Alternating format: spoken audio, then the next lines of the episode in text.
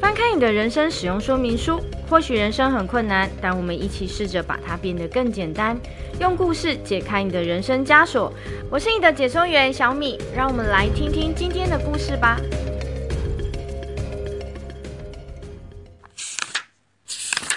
我们今天要来分享的是跟职场升迁有关的故事。嗯、呃，我们请到了一个在职场摸爬打滚很多年的，然后不管在职场里面可能也会遇到很多的问题，但是他凭借着自己的实力，然后加上自己的呃专业的提升，然后最后呢一路爬升，然后现在呢也自己创业当了老板。我们现在来欢迎毛毛。嘿，毛毛，你跟大家打个招呼吧。大家好，我是毛毛。那我要先讲一下哦，我觉得毛毛真的是我一直啊，我认识他真的很多年了。然后，呃，我觉得他是为什么我说他真的很重量级，是因为我真的非常欣赏他。原因是因为呢。他呢，除了我认识他的时候，他是在做行销，但是呢，我知道他其实有三种很厉害的技能。那第一种，他其实就是他本身就是学艺术的，对，他对于美感啊这种的都很有敏感度，所以他设计出来的东西我都觉得好好看，我就很有质感。然后他第二种呢，是他其实是呃在做策略品牌。那第三种呢，它其实是设计，所以它同时结合了艺术设计跟呃品牌策略，然后所以我觉得他能够把很多的东西做得非常的极致，这是我亲眼看见的。因为一路走来，我也见证了他很多的成长，这样子。所以毛毛，我想要今天呢，请你跟大家分享一下哦，你怎么从那个一个大学刚毕业没多久，你是本来大学刚毕业没多久就这么厉害吗？还是还是后来才累积的？哦，应该说我本身就是。一个很好学的人，嗯，对，所以在大学的时候呢，其实，在毕业的时候，大部分的学校可能修的学分，假如说是一一百一百四十分好了，但是我的学分呢，已经就是累计高达一百七、一百八，就是其实我在我的毕业的学校的时候，我已经有在多方的学习其他领域的东西。那也是因为这样子，我在考研究所的时候，当时只剩三个月，那很快速的。就是只有三个月时间，我就紧急报考研究所，但是成功考上，还成为了榜首，这样子就国立国立大学榜首，很有天赋。哎、欸，应该不是天赋，是我有靠自己很大的努力。啊、那我觉得这些努力呢，它并不是突然间来，而是因为我本来就在做准备。嗯、对，那那我考的研究所的其实并非我大学的本科，嗯，对我是有点转方向。刚刚说的，我从艺术领域转到一个品牌策略设计的领域，嗯、所以呃，这一切都是。我之前在学习的当中的时候，我就已经知道我的兴趣在哪里，所以我就开始就是啊、嗯，算是铺成我自己的路。对、嗯，所以你在大学的时候，你就已经知道，就是在过程当中去探索自己想要什么了。嗯，大学的时候会做非常多尝试啊，嗯、像是我们会有一些艺术市集啊，或是有一些啊、呃、接案的机会，学生接案的机会。嗯、那当时就是会已经开始触碰到就是市市场。的，就是对市场的敏感度、商业的敏感度，还有什么样的能力是市场会需要的，所以当时就会知道说，哎，艺术这块到底对我来说，未来成长跟我如果未来职涯上要发展，是不是我要的？那我后来就发现说，哎，我可能可以换个形式来。继续的在这个职场上，就是可以生存下去。对，所以毛毛听起来是一个在做任何事情之前都会做万全准备的人，对吗？我，我觉得不能说是为了准备而准备，嗯、但是是本来就有兴趣。嗯，对，就是我觉得工作上面最大最大一定。我个人是需要有成就感的人，嗯、对，所以我会希望说，我做的事情对我来说是人生是有意义的，义的嗯、对，对我我其实认识毛毛这么久，我真的觉得他真的觉得意义很重要。他他虽然也是需要钱啦，但是我真的相较于钱来说，好像真的意义对他来说真的是很重要的一件事情。那毛毛，我想问一下，那你后来出了社会之后，你怎么决定你要做什么样的工作啊？嗯、因为你会的东西其实还蛮多的。我觉得我一开始其实大家都知道，刚毕业懵懵懂懂的，对，所以就是有的是什么都没有，就只有一股冲劲。对对，那那个时候我就选择一个我觉得最有趣的工作，就是做广告公司。哦，对，所以当时就是觉得说，哎，我可以把我的任何的想法就是迸发出来。哦，那当时那个工作可能也是一个嗯，算是类业务员的工作，所以就是变你自己必须去标案，你必须就是二十四小时一直在动脑袋想到底有什么好玩的东西可以呃去发挥在你的这个广告里面。念。对，哎、欸，那我有个问题，对，大家都说广告公司是不是很超？那超级超。那你那你怎么撑过来的？我们那个超是超，但老板直接还在地下室设一个那个大通铺，然后你可以 就是每天熬夜完之后在下面睡个觉，然后老板还会给你按摩券，就是醒来之后，哎、欸，你可以去按个摩，然后再回来继续上班。但是每天都在熬夜。可是当时因为做的事情是让我觉得哎、欸、很有发挥，很好玩，所以也就是也是。乐此不疲啦，然后也认识很多就是很有创意的伙伴。那这一些我的同事到现在都还是我的好朋友。哇，你看你，所以所以其实你看，从兴趣衍生出来的工作才能做的真的比较久。嗯、但但是前提就是你的肝要好一点。我 懂我懂。所以刚刚 所以刚刚会说是刚毕业的时候很有冲劲的时候很适合。那就是过了几年之后就发现，哎、欸，自己的肝没有以前那么好了。真的哦。对。了解，嗯、呃，我中间其实还有录，就是一个追梦，因为我觉得年轻人就有一个追梦的状态。是我呃离开广告公司最大原因是因为我呃去美国当了一个国际的。就是志工，啊、对，申请到了国际志工。嗯、那当时呢，因为全台湾送了五十个人选出去，只有十个人中选，那我是其中之一，我就觉得，哎、欸，我不想放过这个机会。嗯、你也是天选之人呢，哈。我也是很努力的，但是，但是因为我相较于其他的就是啊夏令营的指导员呢，我是把我的专长发挥在那个。Camp 里面就是我是做艺术指导员，嗯对，那我把台湾的文化跟艺术的文化，就是在那个海外的，就是国际，因为当时这个 camp 大概三百个学生，小朋友就是小朋友到青少年，可是我们的国际的呃来自四面八方，就是全世界的指导员呢，可能他有呃。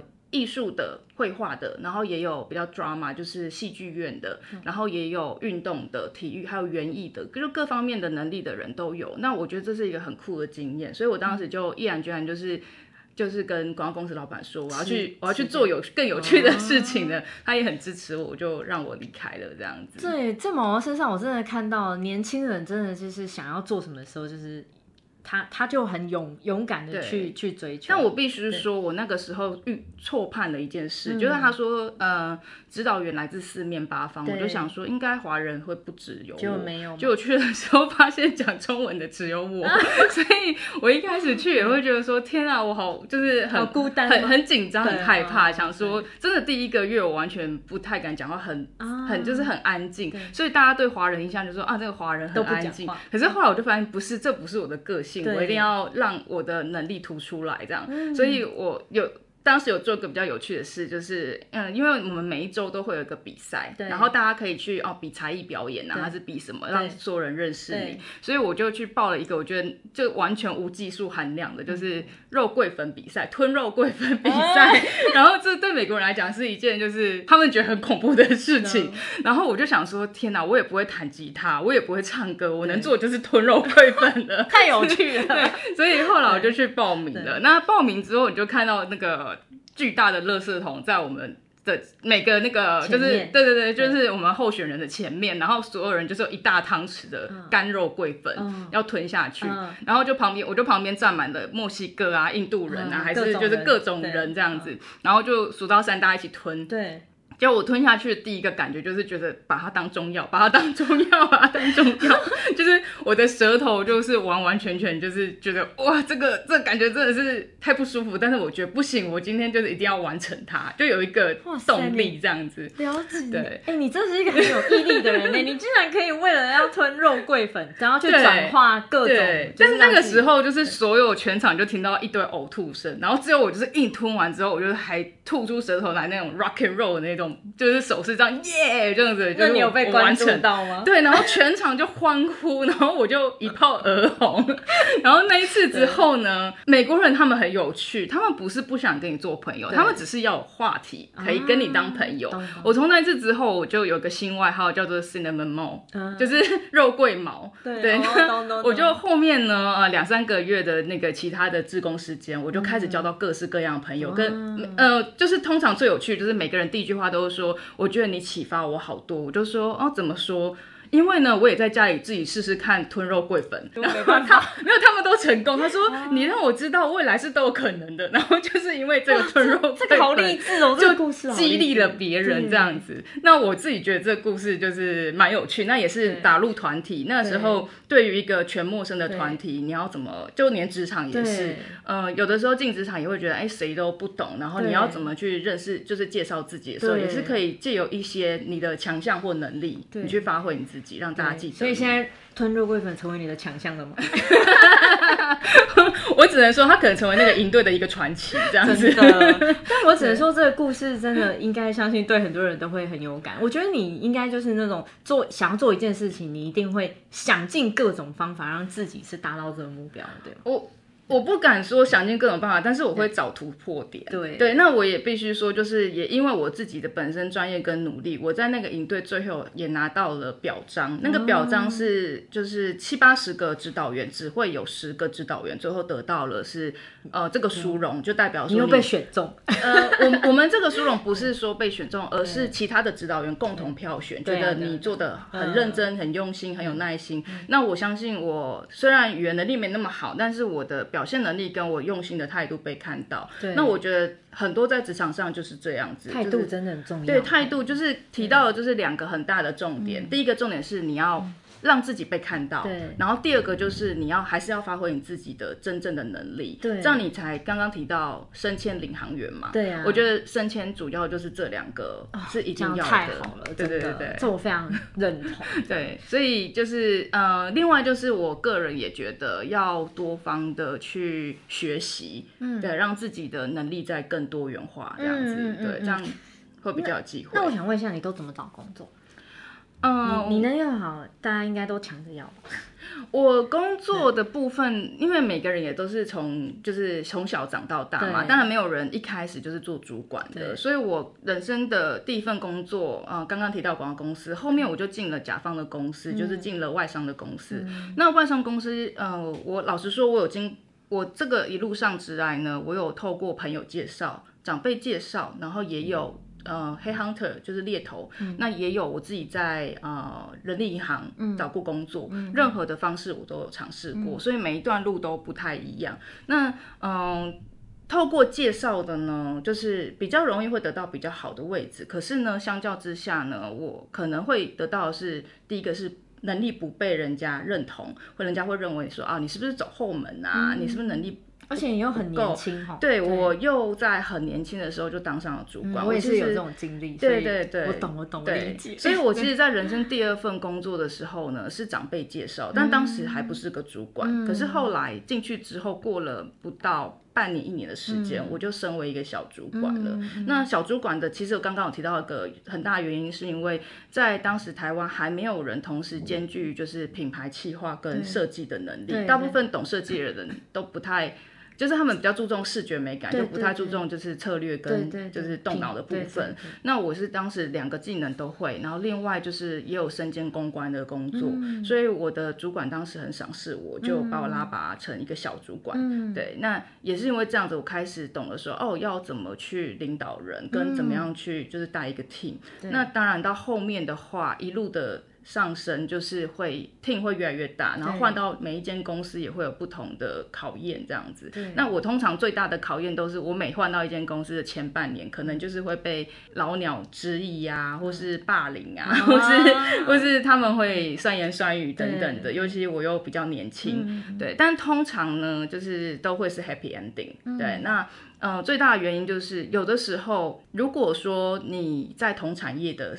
部分像我如果是黑 hunter 的话，可能他是同产业的升迁，那同产业我马上就可以无缝接轨，可以把我的作品跟我的能力直接展现出来，嗯、因为对我来说是没有任何的困难的。嗯、对，但是如果说我的转职是转职转产业，对，因为我有我有做过其他转呃产业，我做过餐饮业，做过饮料业，那也有做过旅游业。对，那当时做到这个旅游业的时候呢，对我来说是更大的一个挑战，但我觉得它的。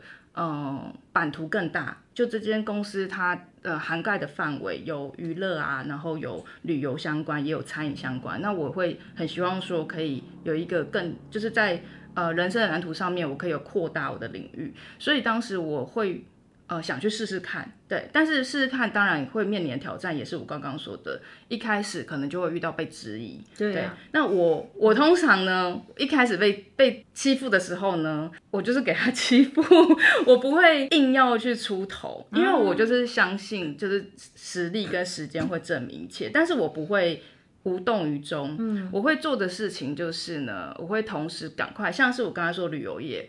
我就短短在三四个月的时间之内，用晚上下班的时间，嗯、我去。呃，上课，嗯，考证照，嗯，然后我就马上考到了相关领域的证照。嗯、对，那同学，呃，同事的部分就是我不用特别宣传，其实后来也会传开，大家也知道说，哦，原来你虽然换了一个跑道，但是你其实还是有这一块的能力，甚至你这个证照没有人拿到。对，对，那我们就呃相对就是相信你的基础能力是够的。那当然就是三四个月之后，你在职场上的表现，还有你可能实力。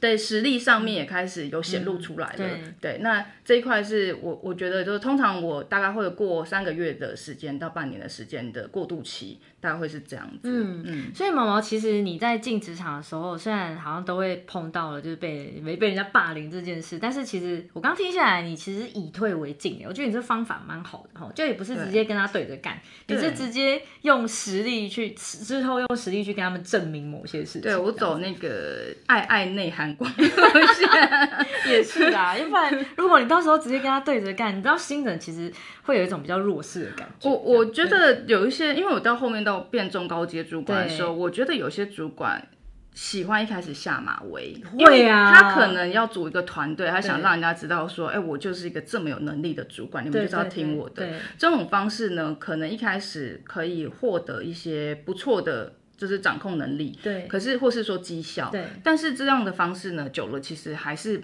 比较得不到明星，没有错，对，真的。所以我因为我自己喜欢的领导方式比较偏美式一点的，所以我对于同事哦，还有一个最大最大的，我觉得我的特色是我很愿意拉拔下属，嗯嗯，对，嗯、所以我通常在我底下做事的呃下属们，年轻的下下属的弟弟妹妹们。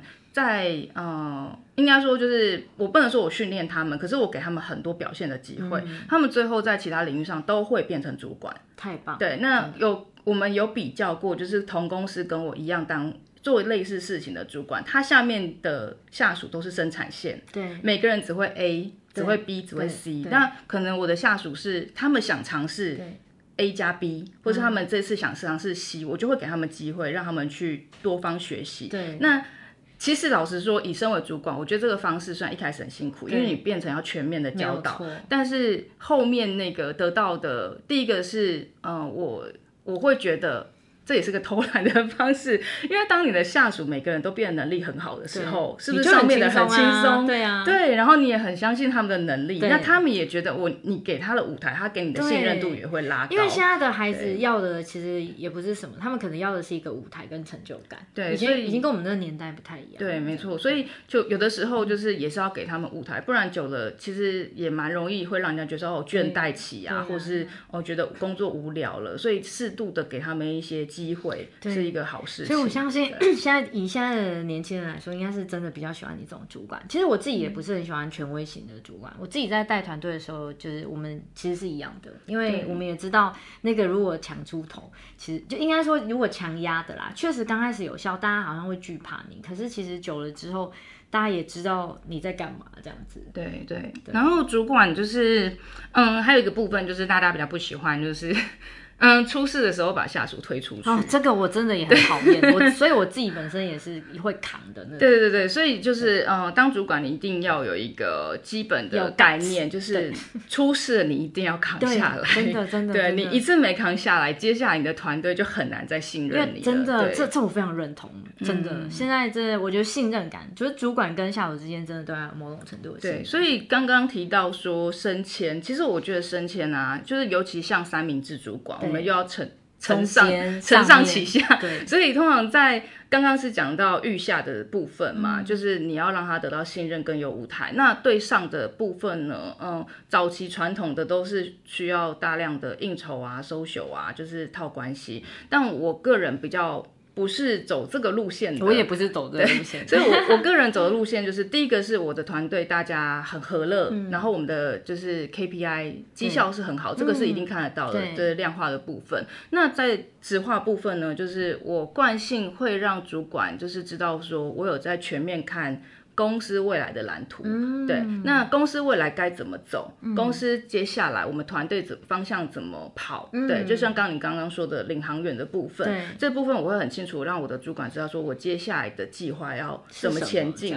对，那他对我的信任感也会加强。没错，没错。因为像我也是都会跟我的呃下属会去沟通，说我们现在接下来打算做什么，不然他永远都不知道你到底干嘛。对对对，他也跟不一定跟得上你的 tempo 这样。真的，因为主管的话就是蛮多主管。喜欢呃自己脑袋想完之后就觉就开始指挥，对，那这样子的话，下面的人跟着做事就会很迷惘，说你到底要我做这个做什么？嗯、所以我通常惯性会，因为可能也是学品牌策略的关系，对我都习惯性会一二三四五，我希望接下来我们的顺序怎么跑，嗯、那他最后成功的蓝图会是什么样子？先让下属们都可以看到，嗯、还有包括主管，嗯、那他们就会更全力的支持我很多专案的通过。对，对，所以各位主管好好学学这种方法吧。嗯、好，那我现在要反过来了。哎对，那因为你有碰过那种就是一开始就是很权威型的主管嘛？那如果是这样的话，你你会怎么应对？你有没有什么可以建给我们的旅客们？权威式的主管、哦，对啊，你有什么方法就是可以建议我们的旅客，如果以后呢碰到这样子的主管的时候，应该要怎么应对呢？我觉得权权威式主管他们也有分好几种，其实有些是外硬心软哎，嗯，有诶、欸，就是嘴巴好像，对，但是他其实做的事情都特别温暖。嗯，就是我有遇到 之前有遇到一个总监，他就是常常开会开完就拍桌，然后搞大家对破口大骂，但是呢，一出来通常都会有人要提离职，这很正常。但他能力非常的好，对。但是我有一次就是呃有试图的去表达我的意见之后，当然也是有得到他激烈的 反应，但是事后呢，我后来冷静想想，我会觉得，我想我站在他的立场，对。对，就是换位思考，我觉得，哎、欸，他今天他为什么会这么生气？一定有他的原因，那一定是哪个地方我们没有想到，对，没有想到，他是主管，而且顾的东西，对，而且他的确是有他的能力，就是优秀的地方，我们要学习，对，所以我换位思考完之后，又觉得说，哎、欸，有些人可能。不是直接的贵人，他们是黑面贵人，嗯嗯、就是看起来是不好，可是他是对你是好的，所以事后我就有呃。简传个简讯给我那个主管，嗯、就是谢谢他的指导。哇，你好正向啊！因为很多人被骂都会很不爽。对，但当然是要有原因的啦，不是人格的辱骂，就是当然只是说针对工作上的表现，我当然就会自己自我检讨完之后，就会跟主管沟通说，呃，您今天的指导我了解了，那我也希望说这之后我会调整，那也希望就是你可以理解我的当时为什么会这样表达。那因为这样子，其实后来久了之后，我们就建立的比较好的信任关系。就比较不会有在 就是被拍桌啊，或者是不被理解的状态发生。但是当然我呃职场上也有遇过我自己认为呃我没有那么欣赏的主管。嗯，对，那没有那么欣赏。其实我觉得找工作啊，有的时候。你说怎么找自己喜欢的工作？我觉得有时候找工作，大家常常第一个都会看薪资嘛，对，对不对？然后就看职位，大家最在乎就这个 title 跟钱。嗯、但是这这两个是很现实，没有错，啊、也是会一步步往上，没有错。我看的是成就感跟后面的发展。对，但我 但我后来发现有一件事情也相当重要，嗯、就是这一间这间公司的理念跟你合不合？对，对啊，企业文化。其实我们在我很常在演讲的时候，或者是在做在。个案的时候，我常常跟他们讲，我说，其实很多时候，呃，公司在选人的时候，其实也会在看你的观念、价值观跟这家公司是合不合适的。因为我们其实不是选优秀的人，我们其实都在选的是适合的人。那适合当然包括价值观这件事情。对。所以公司跟公司的理念合不合真的很重要。你认不认同公司的理念这件事情，真的会影响到你在这家公司的职涯的进程呢？对。那嗯、呃，我这部分有一个小教训，就是呢。嗯嗯，我刚好提到说我在同产业的升迁也有靠过，就是 Head Hunter 的引荐，哦、然后升迁突然跳到一个更大领域的做更高级的主管。那我必须说，我换到这个新公司呢，嗯、就是他是我遇到可能老板的理念我没有那么认同。那原因是因为我我有发现这个老板他致富的方式可能没有那么实诚。嗯，对。那我说没那么实诚是啊。当然是不会是到真的是做坏事啦，可是他可能用的方式是打造一个比较假的形象，然后要去试图的呃。让加盟主，嗯，或者是让其他的就是外来的投资者、嗯、觉得说，哦，这是一个很好的机会。嗯、对，那他这样子的方式，其实对我来说就是不够的脚踏实地。对，所以这这间公司我没有待很久，我最后还是就离开了。对，因为我我认为这样的方式我没有办法那么认同。我我自己也没有办法接受那种很不诚信的状态，因为我觉得出门做生意，你其实要的就是要诚信。我跟你讲，假的真的真不了哎、欸，你就算再怎么装，迟、嗯、早有一天一定会戳破哎。我觉得跟做人也一样，不是只有公司这件事。对，那应该是说你要相信你自己的呃理念，理念是什么？嗯，对，那你的理念是觉得你喜欢这样的做事方式，但我刚刚说的那个老板，他当然赚了非常非常多的钱，嗯、但是你可以从他做事的方式就知道说，他对于员工或是对于未来，嗯、他的呃。成功的形态可能就不是你可以去接受的，了解。所以这也是每个人自己的选择啦。对，所以你在你人生的道路上，呃，直癌的规划的掌舵，我觉得某部分还是要跟你的信念相合，非常重要。哦，这超重要，就是我说的价值观。所以在找工作之前，你可能要先盘点一下你自己的价值观是什么，能接受什么，不能接受什么。嗯，因为有时候在职场上。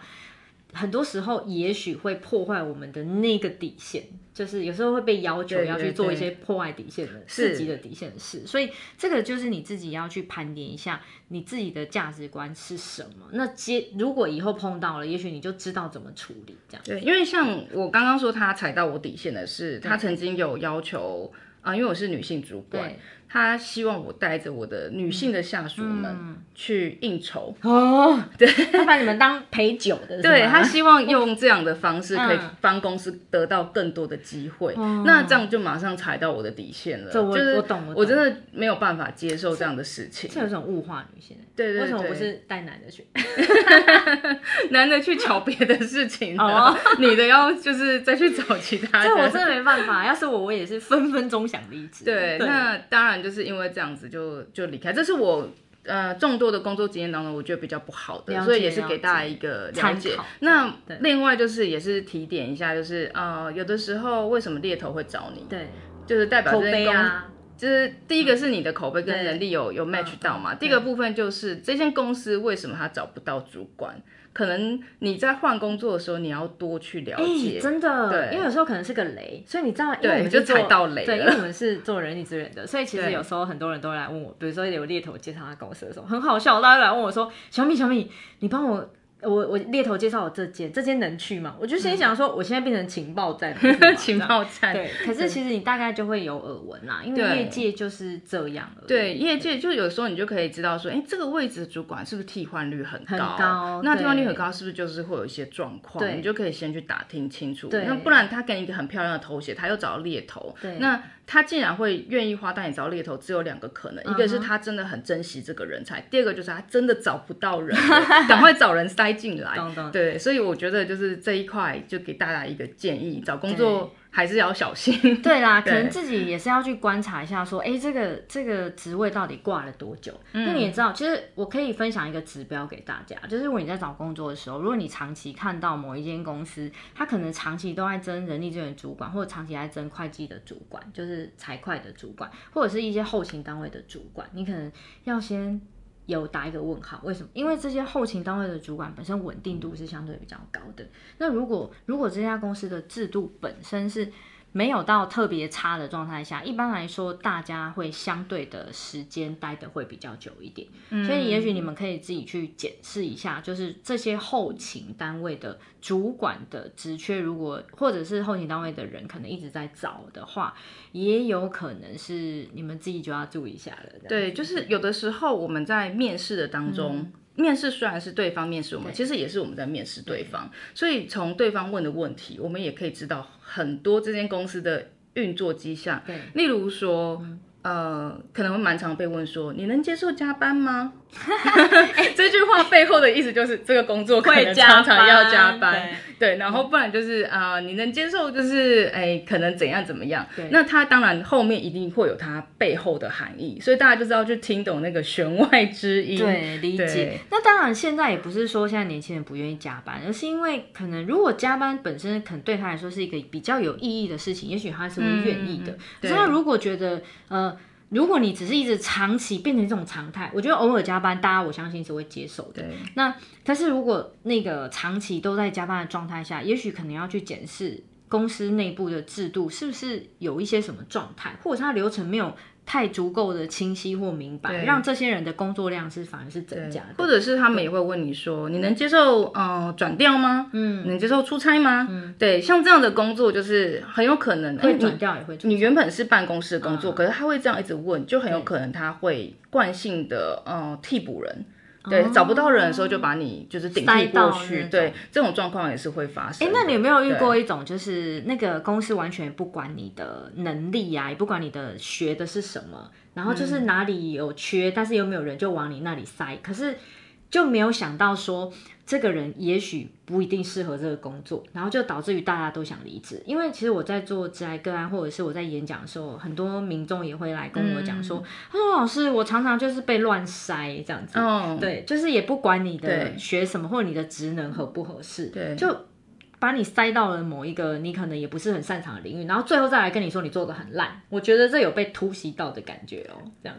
这个就是我觉得有时候要看呢，因为有的时候是公司想要你走，可是不想 付资遣费，就会把你调到你不喜欢的位置。哦，这个也是有可能。所以其实我们可能自己也是要判断一下。对，那你刚刚说的我有发生过，但我通常比较容易被就是被转调的方式。你是救火队吧？哎，对，我很常当救火队，或者是说突然某阶某阶高阶主管离职了。或是突然间，呃，哪一个单位缺人了，嗯、我就会快速的被转掉，就是同时身兼多职，或是我啊、呃、这个职位要做的跨级的事情，代理主管，嗯、或是代理更高阶主管的工作，嗯、那就常常会，但是在别人眼中可能会会说，哇，你又有。就是升迁机会了，你等于是被又变相被培训了等等的，所以通常我自己会评估他这个转调对我来未对我来说未来是否有利的，是否他现在让我先做跨领域的未接的工作，是不是的确。让我的眼界变得更高，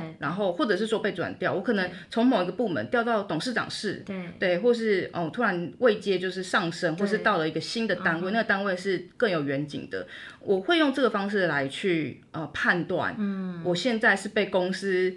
拉拔还是被公司乱塞？对对对对对，这这也是一个迹象。对，对，那当然我最常也会有遇到有些公司很喜欢说，我喜欢培育的是全能员工，嗯、所以他就会用真的用这种名义乱乱塞你真的没有做过的事，或是你不懂的事情，嗯、然后他就觉得哦没关系啊，这当做是员工教育训练呐，就、嗯、就用这种很好听的名目。那我自己也遇过了，就是大概两次。当然有有些是因为。可能像之前疫情，公司为了省省成本，他就会希望你是通才啦。对，他用通才跟教育训练的名义，让你去做很多意想不到的事情。那我我自己就是呃，随便举例来说，就是呃，可能呃，主管要去学习怎么去呃打扫，就是五星级饭店。像这样，对对对，当然他当然就说啊，就是让你有实物演练的机会嘛。可是这个机会如果它是长期性的，你可能就会觉得怪怪的。对对对对，所以就会有哎这种觉得比较纳闷的地方。但或者是说，哎，你你知道说这一公司在这一块的业绩一直补不上来，嗯、你怎么突然被调到这一块？嗯、那当然一开始讲的很好听，会说哦，希望你来。就是你来就有新气象喽，我们给你更大的舞台，让你管更多的人。我有常常遇到像这样子的主管的生权邀约，但是呢，我自己后面会在私下了解说，可能呃，我下面要管十几个人，可是那十几个人里头，可能三分之一还没找到人。嗯，对。那我进去管，如果这我管的管辖单位是我要管十个人，可是还有三四个人没找到，那请问那三四个空位要由谁来？